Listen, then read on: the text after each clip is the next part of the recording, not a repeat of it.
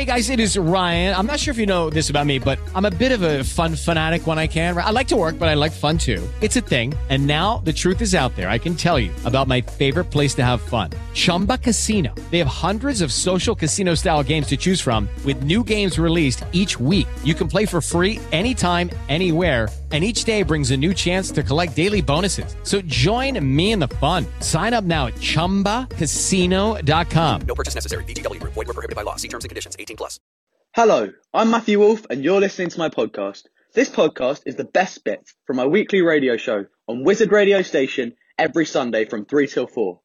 What you're listening to is taken from live radio, but this is a podcast, which means it is obviously not live. So please do not try and get in contact with any of the live details you may hear me mention throughout the show, as your messages will not be received, but you may still be charged.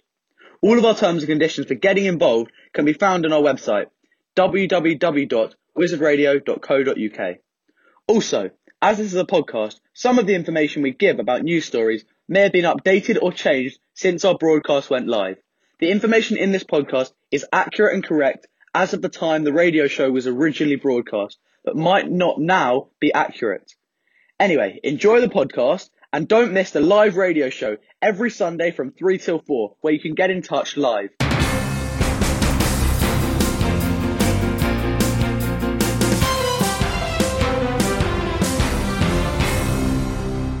Welcome to the podcast.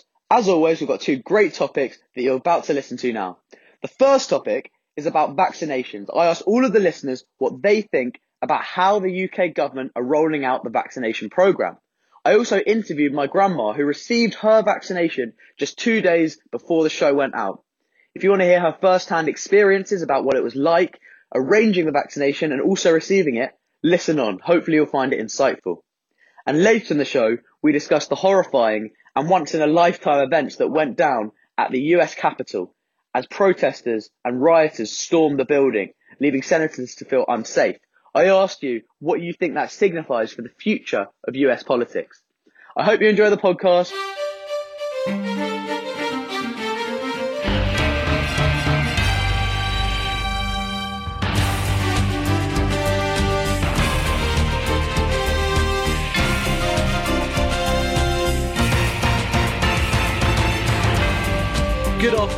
Welcome to Wizard Radio. I'm Matthew Woolf and for the next hour and at this time every single Sunday I'll be discussing your thoughts on the biggest current affairs and political stories of the week gone by.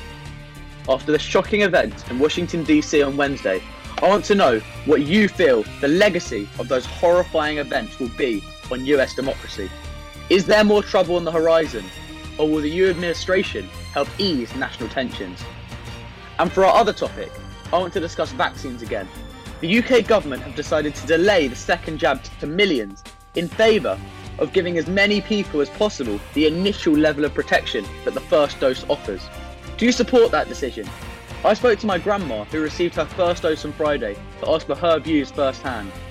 As always, you can contact us. Tweet us or DM us on Instagram and Twitter or at Wiz Radio. Text us at no extra cost, only standard network rates apply on 07807 183 538. Email us station at wizardradio.co.uk and all of our contact details are on our website www.wizardradio.co.uk.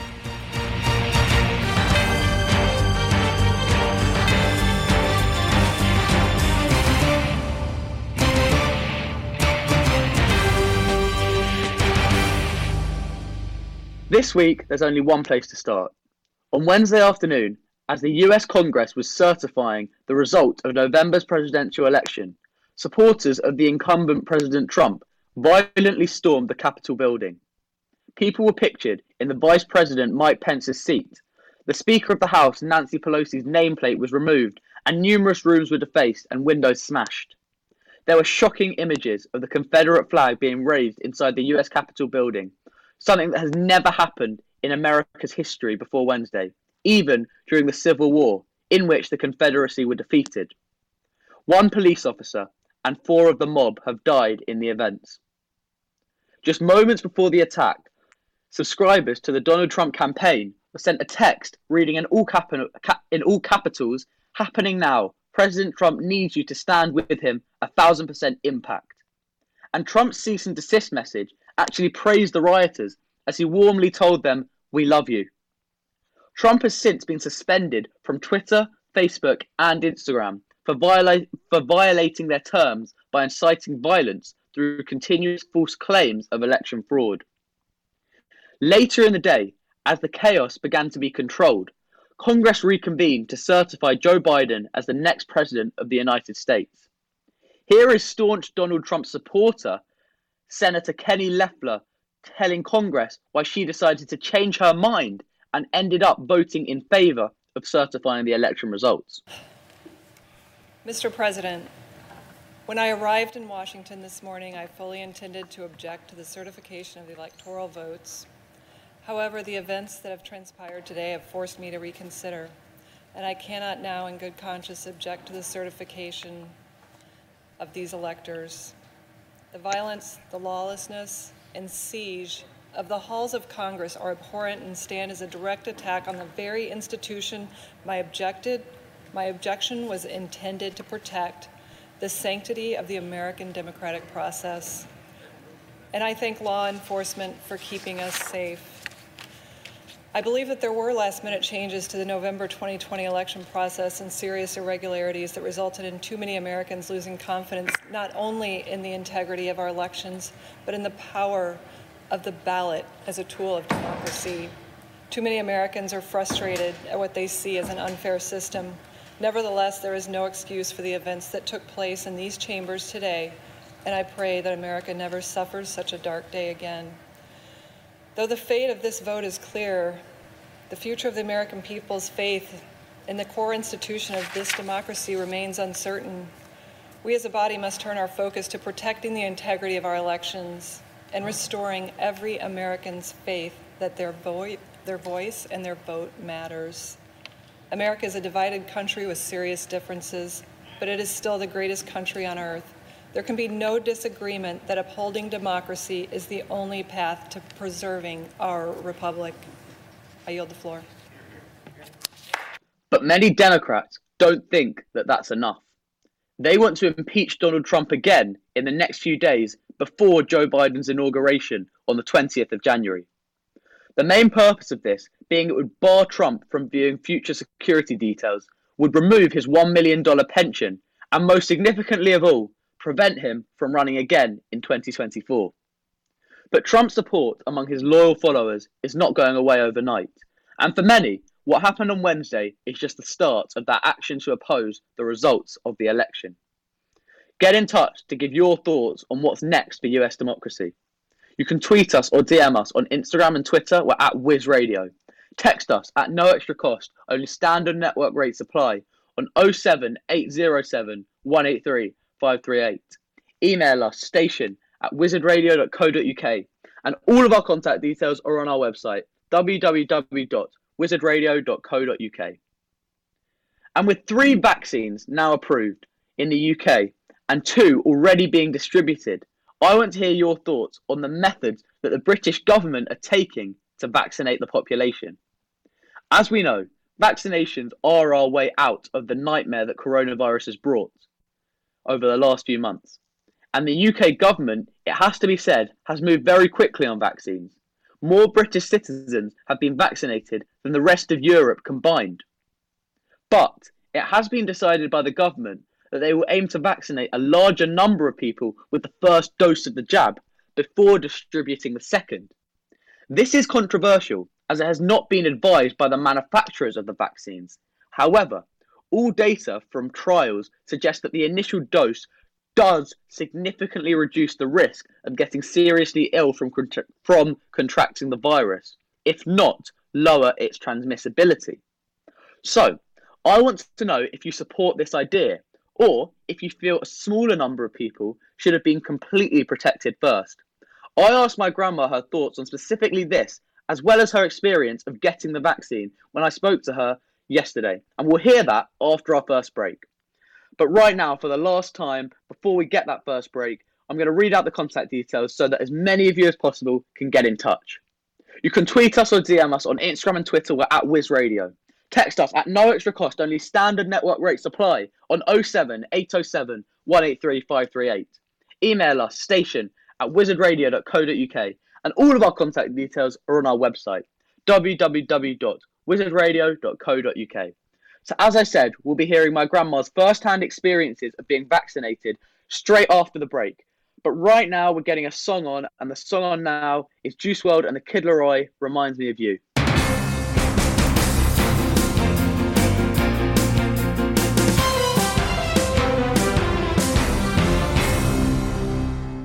That was Juice WRLD and the Kid LAROI with Reminds Me of You. So before the first, before that song and before the break, I told you that I interviewed my grandma earlier this week about her experience um, getting vaccinated. She had her first dose this Friday, and um, I, inter- I interviewed her about her experiences, both of receiving the vaccine, organising it, but also um, I asked her the main question that I'm asking all of you listening whether that you support how the UK are rolling out the vaccination programme. And um, I think she gave some very, very interesting answers. I hope um, you all enjoy the interview. So here it is. So, Granny, firstly, I'd just like to ask you what was the process like arranging your vaccination appointment? Well, for us, it was actually very difficult. Um, we found that in our area and in other areas near us, there were some practices that were making arrangements and others that weren't. And we were in a practice not very near our home, uh, from long personal connections with that practice, which no longer really applied. So we did something rather drastic, which was not just for, for the vaccinations. The practice we were in was not offering any information on their website or and in fact were sending text messages saying, please do not ring up the surgery about vaccinations. And we got more and more anxious because we are both in the vulnerable vulnerable group that should be vaccinated as soon as possible to make the rest of the country feel more at ease. So we did, in fact, um, change to the obvious practice for us where we live. And they were just so different. They were marvelous within appointment for our vaccination. That was two days ago. We got the appointment for last night. At six o'clock, we had our very first vaccination, and that was totally wonderful. And so for us, that was quite a big thing to do. But I think it it is patchy, but it's it's getting very much better. So that was our experience. So, um, how organised did the whole thing feel once you were there? Um, was there like a strict time you had to uh, be there for, um, how was it arranged once you were actually there? It was it was absolutely brilliant. We were told that it was going to be at six o'clock, and because it was dark and we arrived by cab, we arrived about 15 minutes earlier. There were people to show us into into the, the, the entrance area. They took a few details, obviously, of checking our identity and asking a few questions. And then we were asked to sit on a chair, and they said, You'll be called in a minute. I think it was half a minute before I was called into the main building, and uh, lots of people helping. It was very busy and very, very well organized. I had the the injection probably 10 minutes after we arrived. We were then went to another area where you're given uh, a, a, little timer to make sure you're all right. You sit there for 15 minutes, and we were probably out in 35. It was brilliant organisation and very, very well done. And so um, there's been lots of there's been lots of news um, coming out this week and a bit of controversy about the government's decision to um, wait between giving the first and second doses of the, the Pfizer vaccine and the Oxford vaccine so that a greater number of people can get um, the slightly lower level of protection before, rather than giving a smaller um, group of people greater protection. Um, just personally, do you support that idea? Um, I think I have to support that because the evidence is neither way yet. It's too soon. But obviously, if they can vaccinate, particularly at the moment, if they can vaccinate all the older, vulnerable people, it will stop us, if we do get sick, clogging up the ITUs in this very, very grave situation. If you ask me, am I happy? Well, of course not. We, we've been told we're having the next, we will be called for the next shot in 10 or 12 weeks. But we we intend to be as careful as, as, as, as we are being at the moment. And I think it's probably the right decision because there's no definite scientific evidence against it. And so, finally, I'm just going to ask what's your advice to anyone that's about to get vaccinated um, on how to prepare, what to do, and maybe um, something that can reassure them that this is completely, completely safe and completely, completely the right thing to do? I do advise anyone who's offered it. I think it's just so amazing that in just over a year, this is a possibility and uh, I can't think there is nothing to prepare for it. It's obviously it goes through your GP. They know all your details. They arrange the appointments, and it's no more traumatic than a normal flu flu injection. It's absolutely uh, straightforward, uh, but it does mean that everybody should go on being careful until uh, the vaccine has had a chance to work. And I believe we're not covered really for at least three weeks, even with this first one. So I think it's a wonderful thing, and everybody who's offered it should go for it to help to help themselves, but also to help the wider public, the general society. We need to get everybody vaccinated and people safe. So that was my grandma's view on how the UK are rolling out um, the vaccination programs and her personal experiences of how it worked for her. And um, I've had quite a few messages in just while that interview was playing with people sharing their views on um, their opinions and their views on how the UK is rolling out this program. And I've got a text in here from Aaron who says, I just feel like there must be a safer way to roll out the vaccine than making the highest risk people all go to these mass vaccination centres where if one person there had coronavirus but was asymptomatic so didn't know it, it could kill hundreds of the most vulnerable people in our society. Don't get me wrong, I have no problem with personally going to a mass, mass vaccination centre to get my vaccine. I'm 17 years old and I can withstand it. But my grandma, who lives in North London, was told that she had to go to the ExCeL Centre in East London to get her vaccine. She would need to travel to the other side of London, possibly coming in contact with hundreds of people to get her vaccine. How does that actually make sense? Well, Aaron, I completely see your concerns there. The idea that the process of getting the vaccine is in itself uh, potentially dangerous.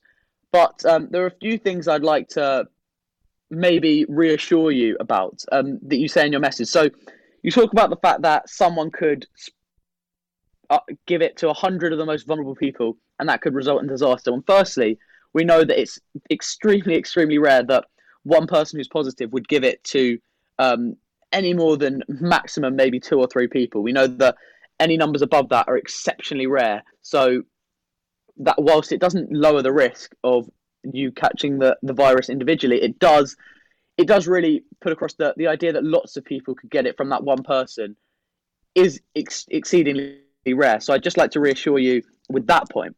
But to the more central theme running through your message, the idea that you wouldn't feel comfortable with um, your grandma traveling that um, that distance to get her vaccine. I completely understand that, and I think that it's something that um, the government really need to address.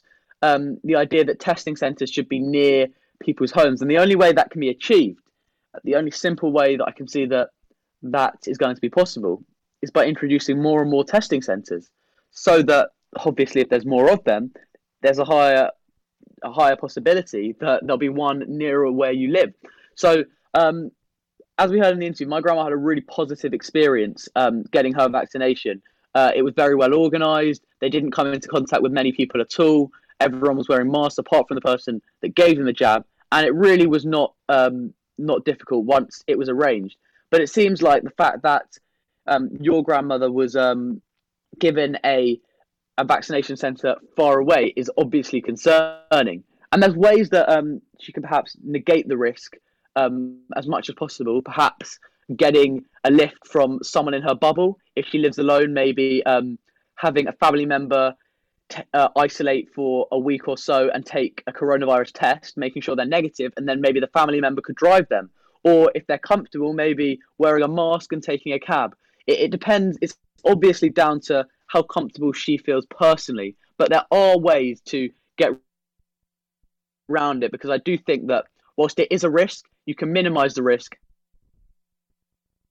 And the risk um, of not getting vaccinated is in fact higher than um, any risk you face trying to get vaccination. So I hope my answers kind of reassured you, but also I think your message has really prompted an important point that the government need to really do their best to make sure that every every person who is getting a vaccine and is in that, that vulnerable category has a centre as near to them as possible. So yeah, thanks for getting in touch there, Aaron.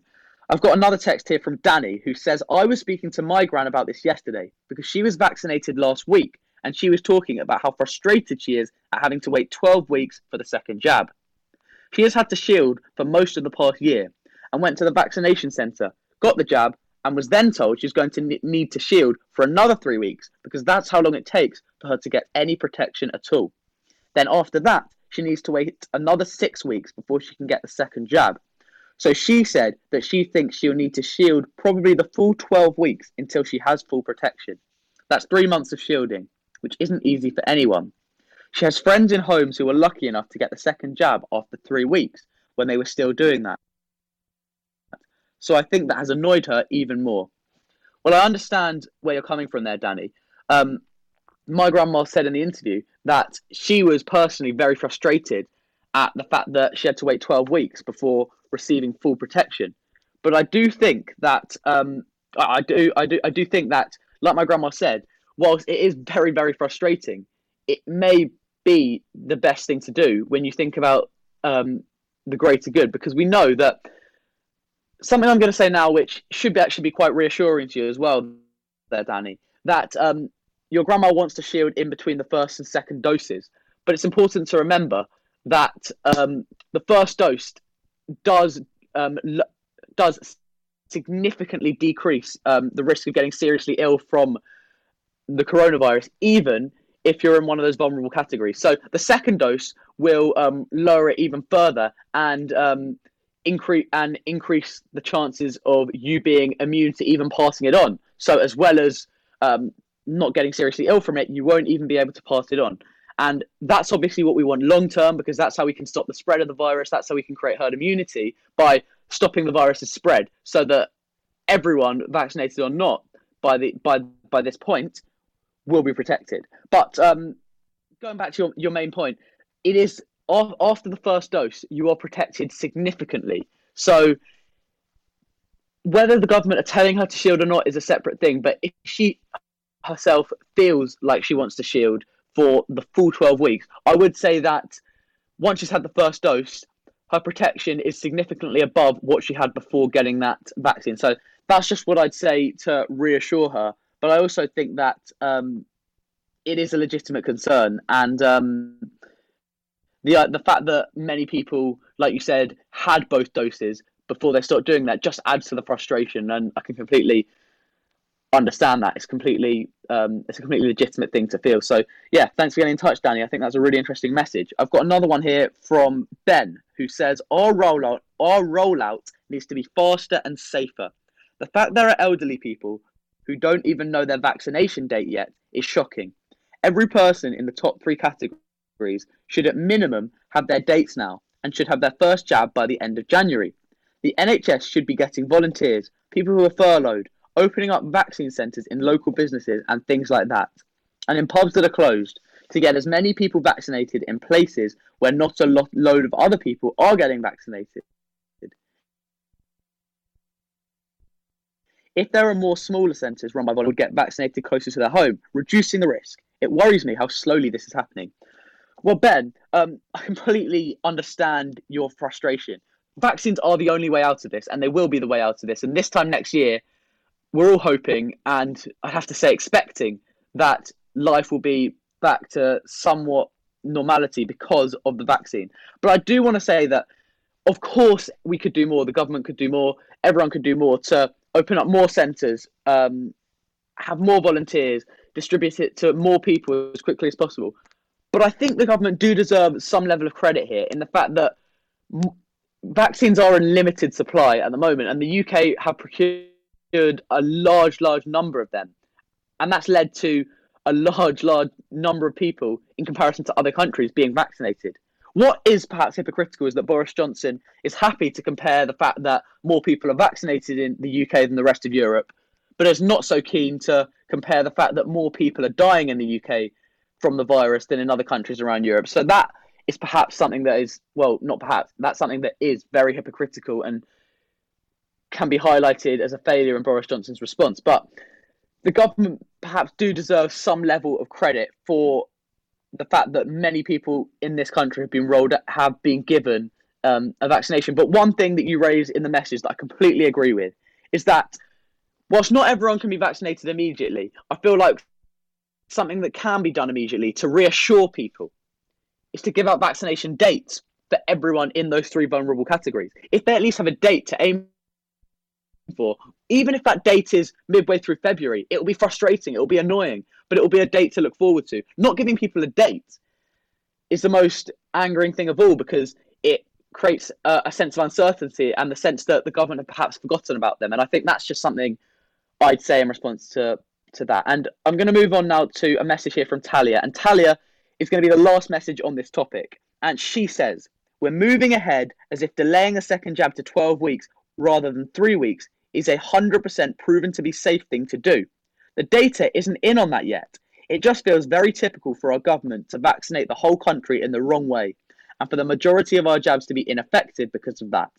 I just don't think the government should be taking any risks at all when it comes to the miracle cure they know miracle cure. They know it works after three weeks, so why would they do anything other than they know to be 100% the safest thing?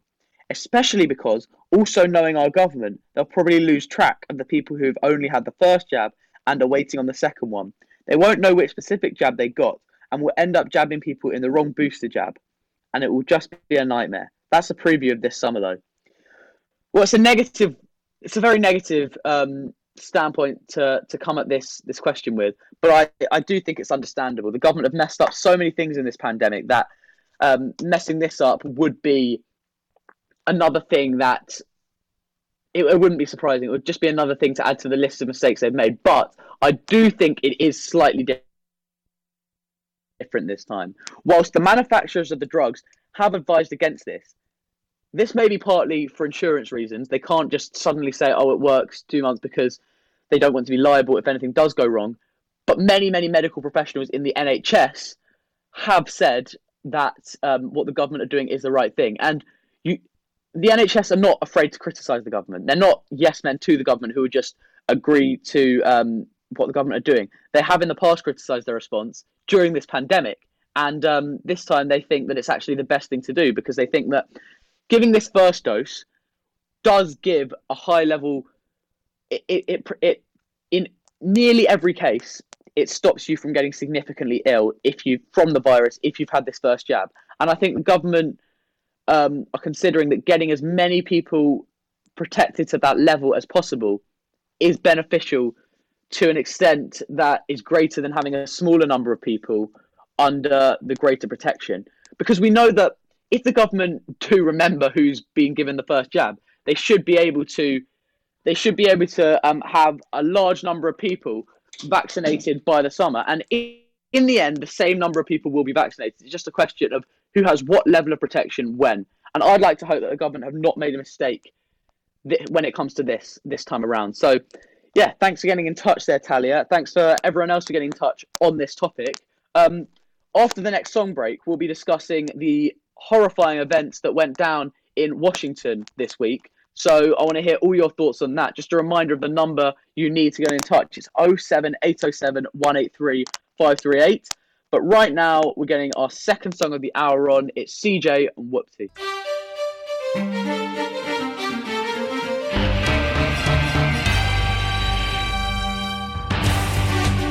Welcome back to Wizard Radio. I said before the break that we'd be talking in the second half of the show about the horrifying events that went down in Washington, D.C. this week. So, just a reminder to anyone that perhaps missed the intro or is not completely up to date with what happened. Um, supporters of Donald Trump, angry at the results of November's presidential election, stormed Congress during a session in which they were certifying Joe Biden as the next president. Um, there was damage to multiple buildings, to, to uh, multiple parts of the building. Uh, windows were smashed, um, plinths were stolen. Uh, people were pictured sitting in the vice president's uh, seat on his desk, and um, four people, four protesters um, were shot dead, and um, one police officer was shot dead. And um, many criticised how these people were even allowed into such a well, such, some a place that's meant to be such high security, and it really um, raised so many concerns about uh, the legacy of Donald Trump's presidency and um, what he's really done to encourage this kind of violence and this kind of disgusting siege on the heart of US democracy. And um, I asked your thoughts on it at the start of the show. And uh, I'm going to read out the first message that I've got in. Uh, this one is from Oscar. And Oscar says, I think that this week's siege will be seen as the boiling point. It will be remembered as the height of the nightmare that is the Trumpian era of US politics. In the movie that is made about these times, that will be the big finale scene. I know we have all said this many times before, but I literally cannot see how it could get any more destructive than what happened this past week. So my hope is that this is the end point, or at least the beginning of the end. A lot of people have now denounced Trump. The Republican Party have lost a lot of support because of this week. Because of this week. And now, going into Joe Biden's presidency, it is Joe Biden's opportunity to win those people over to his side. Well, thanks for that text, Oscar. And um, I think that your view is something that a lot of people hope for. The idea that whilst these events are so horrifying, it can't get any worse. And um, you're right, many moderate Republicans have denounced what went on. And um, one of them was Kelly Loeffler, who's a staunch, staunch supporter of Donald Trump and doesn't blame Trump for what actually went on, but still denounced what happened. And she is actually considered one of the more extreme Republicans. So I think if we, we heard her in the intro, if, she, if we're using her as almost like a weather storm for the views that how how views are changing based on this, then it does seem that the majority of Americans, the vast majority of Americans, are denouncing what went on. But of course, there is always going to be a strong majority. Uh, sorry, a strongly voiced minority, and um, whether you'd like to consider the people that um, stormed the Capitol on Wednesday as a small majority or not, they've managed to get their voices heard very, very loudly. And um, the views that they possess, they um, possess are closely intertwined with the QAnon conspiracy. And we saw lots of posts coming out about how this is just the start and how they plan future attacks. And many pipe bombs and Molotov cocktails were found undetonated at the scene. So whilst it was a disgusting, horrifying event, it almost um, beggars belief to think how bad it could have got and the fact that it could have been even worse. So I'm with you. Um, I'm with you for getting. it. I'm with you. Um, I'm with you, Oscar. That um, I think and I hope that this is the worst it's going to get. But I do need. I do think that um, everyone in America and in particular, Joe Biden and his team need to remain vigilant to the threat of these conspiracy theorists and these domestic terrorists who are causing so much damage to not only to US democracy, but um, to trust in the whole system, the whole US democratic system. And I think that um, that's a really important thing to remember. Whether this this next chapter focuses in on Trump and how he caused this, or whether it focuses in purely on the future and how we can stop it happening again. Um, there needs to be a change, and um, me and you, Oscar, hope that the horrifying event will be the catalyst for that change. So, yeah, thanks for getting in touch.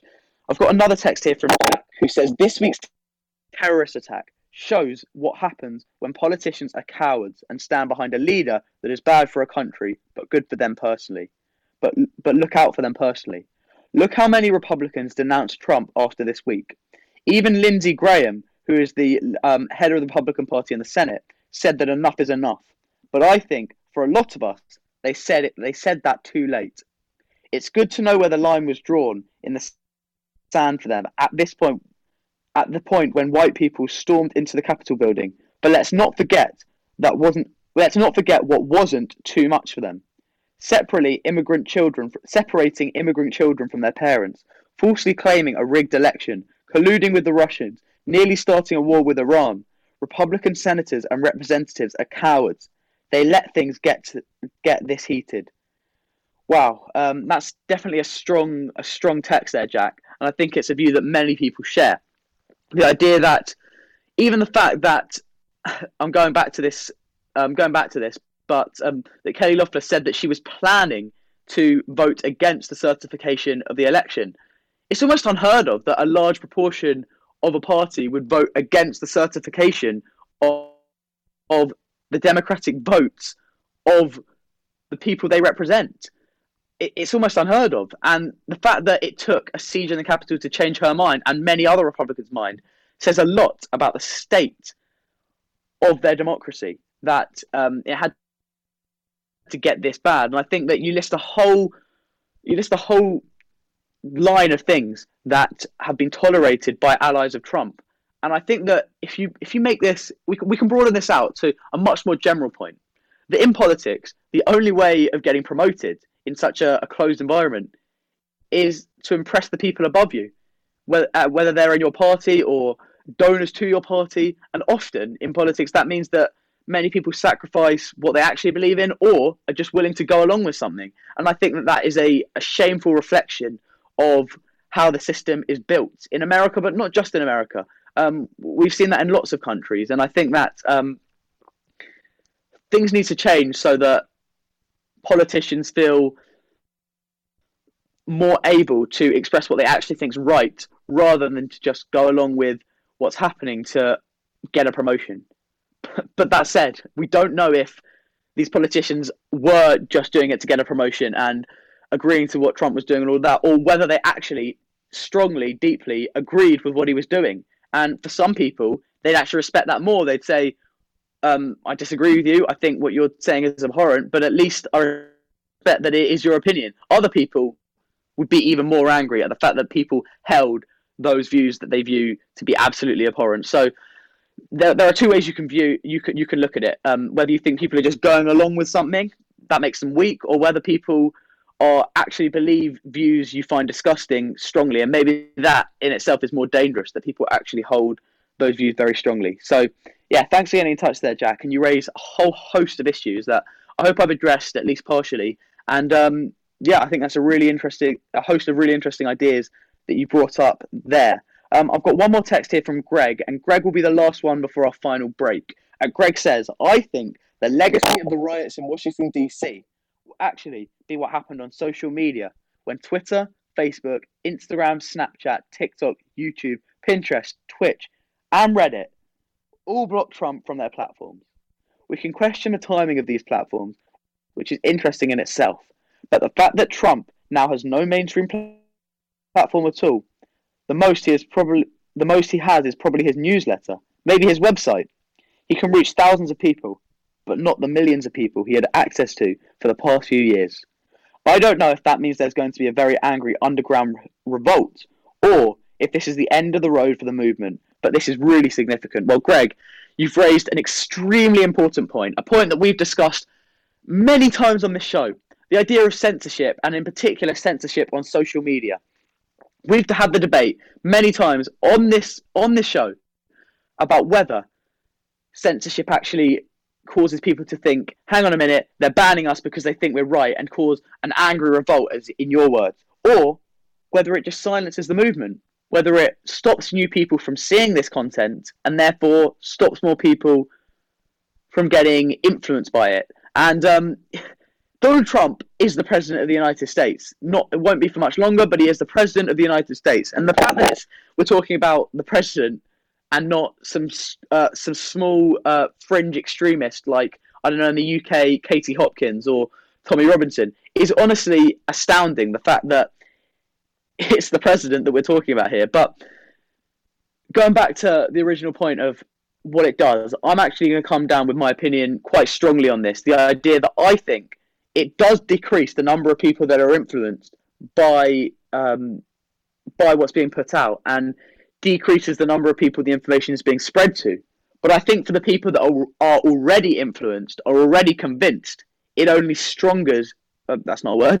It only strengthens um, their view their views and only entrenches their thoughts about what's going on. And I think that that in itself could be more dangerous if you've got a smaller group of people that believe it even more strongly. They can still cause a lot of damage. So I think that whilst it's definitely, definitely a positive step that um, the social media organisations did, perhaps, as you said, it's too late, and that if they did it, if they did this earlier, then um, the information could have been spread to less people, and we may not have seen what we saw on Wednesday. But thanks for getting in touch there, Greg, and it's a really interesting point you raised. So we're going to get our final song of the hour on now. It's Taylor Swift and Willow, and after that, we'll be discussing more of your opinions on what's next for US democracy.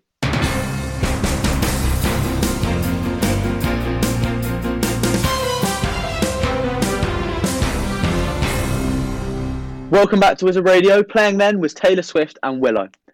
So before the break, we were discussing what the legacy of this week's siege on the US Capitol will be for American democracy. We've had a variety of texts in so far, and I feel like we've had quite a good discussion on what really caused this, and also if this will be kind of the climax of the troubles, or whether it will continue into Joe Biden's presidency. And um, we've got another text in here from Charlie. And Charlie says, I'm sorry, Matthew, but I don't think this is over yet. Did the Democrats calm down after Trump had been sworn in as president and Hillary had stepped aside? No. I don't think the Republican base is about to calm down just because Biden becomes president and because of the activity of the past few days. My country is so divided right now, and neither side can understand the perspective of the people on the other side. To the Republicans, even those that weren't pro Trump, they think Joe Biden is dangerous and he doesn't reflect their values. Just like for the Democrats, Trump didn't reflect reflect their values. Politics is just that divisive in my country right now. I don't see the situation calming down and calming down anytime soon. Well, Charlie, that's a view that I've seen from lots over social media and a, a really interesting point of view. But one thing that I would actually disagree with you on is the fact that you kind of said that Joe Biden people really like detest his views and um, he doesn't represent them. And I'd have to say that one of the biggest criticisms I've seen leveled at Joe Biden is actually the opposite the fact that he's too mild, the fact that um, he almost doesn't have strong enough views. But I think that that's perhaps why the Democrats chose him because they thought that many people who voted for Trump in 2016 voted for Joe Biden this time because they were tired of the antics, they were tired of the, the drama, and they wanted someone calm and they wanted someone who was um, almost like the typical boring politician. That's what many people saw Joe Biden as. So that's one thing I would point out. But the statement that your country is divided cannot be argued. It can't be disputed. You just have to go on Twitter for a single day and see that. And what is perhaps the most interesting thing about that is the one line you put in the middle of your text that um, neither side can understand the perspective of the people on the other side. And understand is the most important word there because I think that it's completely fine to have strong political views and it's completely fine to detest the other side's political views because when people say um, oh it's politics you can you can do this afterwards whatever um, it's only politics whatever well politics affects people's lives and impacts how their lives are lived so it is important. It can't just be dismissed as that. But one thing that I think is the most important is in that word understand. You can hold a political view very, very strongly, and you can detest another's political view, but you can still attempt to understand where they're coming from. You can hold a really strong view that the election was completely stolen, but also try and understand that for many people, Trump caused a lot of pain and they want to uh, be away from him and move away from his presidency. You can also um, be completely well know for a fact that the election wasn't stolen, that the elections um, were completely fair, and that you want to get rid of Trump and move to something more normal. But also understand that for many, Trump was the answer to a lot of underlying social issues and underlying feeling of being ignored in their own in their country for a very long period of time. So you can understand both points of view while still holding yours very strongly and um, disagreeing with the other. So that's what I'd say that's just my my personal opinion on how this these divides can be overcome. You can hold strong opinions and you can detest the other opinion, but you can at least try and understand where the other is coming from, and not always assume that they are evil, evil people who want to cause damage. The, the, the people we saw on Wednesday are perhaps the except. No, they are the exception. Extremists that are riot that are rioting inside the Capitol building with weapons. They're they're an exception. But for the majority of people and the the constant um, disagreements we're seeing online that aren't violent, they're just um, strong disagreements where nothing's really, no one's really budging. I think in those scenarios where no party's threatening violence, they're just very, very entrenched in their own views. I think that attempting to understand the other will perhaps be what allows uh, something, uh, what allows both parties to unite a bit more. So maybe I've waffled a bit more, a bit there, Charlie, but I think that is perhaps my response to how your country can be div- a bit less divided. Um, so yeah, thanks for getting in touch there. But I'm going to move on now to another text, and this one is from Adam, who says, "I think the Republican Party now find themselves in a similar position to where the Democrats did four years ago after Hillary Clinton lost the election." To borrow a phrase that's been said a lot in the media late, recently, they are in the wilderness. A lot of Republican leaders have denounced Trump. It's clear now that a majority of the country are deeply opposed to Trump and his views, but the party doesn't know if they have enough support to keep forcing this divisiveness to win the next election, or if they need to try something new. And if they do try something new, what should that new thing be? I think a moderate would probably help the Republicans win the next election, but the siege on the Capitol is representative of everything that Trump has done to the party. He's burnt down the trees and left them in the wilderness. Well, Adam, that's a really, really interesting text. And the analogy you use of um, the wilderness is something that um, I really, I really understand. The idea that they're almost lacking direction, and um, it's important to remember the most important thing in all of this, from a Republican's point of view, is that Donald Trump is huge in the Republican Party. He has a lot of power. He has a lot of influence, and that can't just be dismissed. And um, it will be very difficult for anyone who wants to run for the Republican Party to win the primaries against Donald Trump in 2024 if he decides to run, which he's already said he will do. So I do think that um, that's that's something that people should perhaps bear in mind that Donald Trump does have a lot of power within the Republican Party, and it will be difficult for Republicans to move away from his brand of politics while his grassroots support is still so strong. So yeah, thanks for getting in touch there, Adam. Um, I'm going to move on now to Lewis, and Lewis is going to be the final message of the show, and he says, "I think the actual legacy of the siege on the Capitol and the terrorist attacks that happened there is actually in the hands of Joe Biden. This could be the moment where the point boiled over, and with Biden as president, everything calms down. Or it could be the moment when the actual divisions in America were brought to the surface and it makes things even worse, puts more people against each other.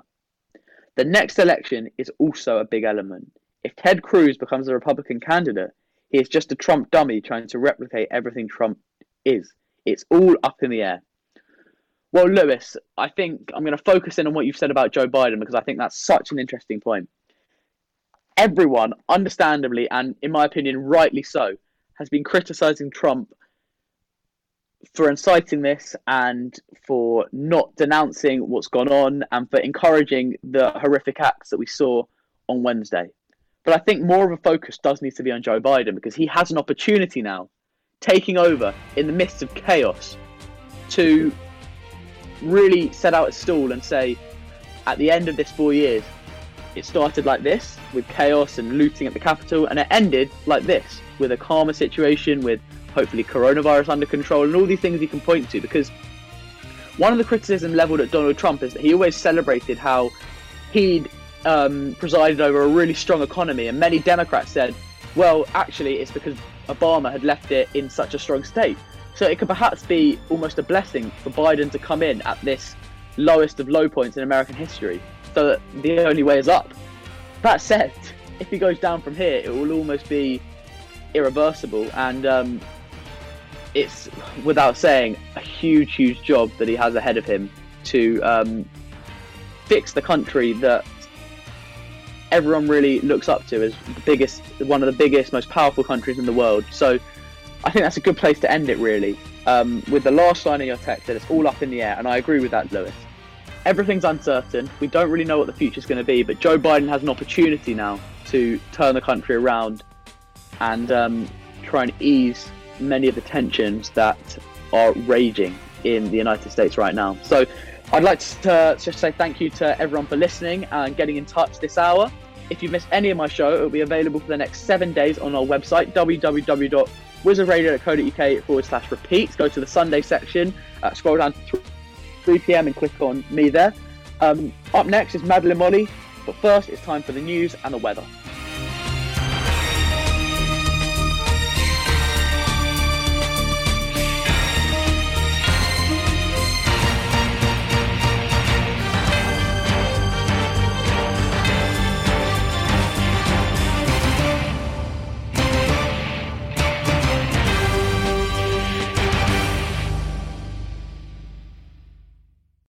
Lucky Land Casino asking people what's the weirdest place you've gotten lucky? Lucky? In line at the deli, I guess? Aha, in my dentist's office.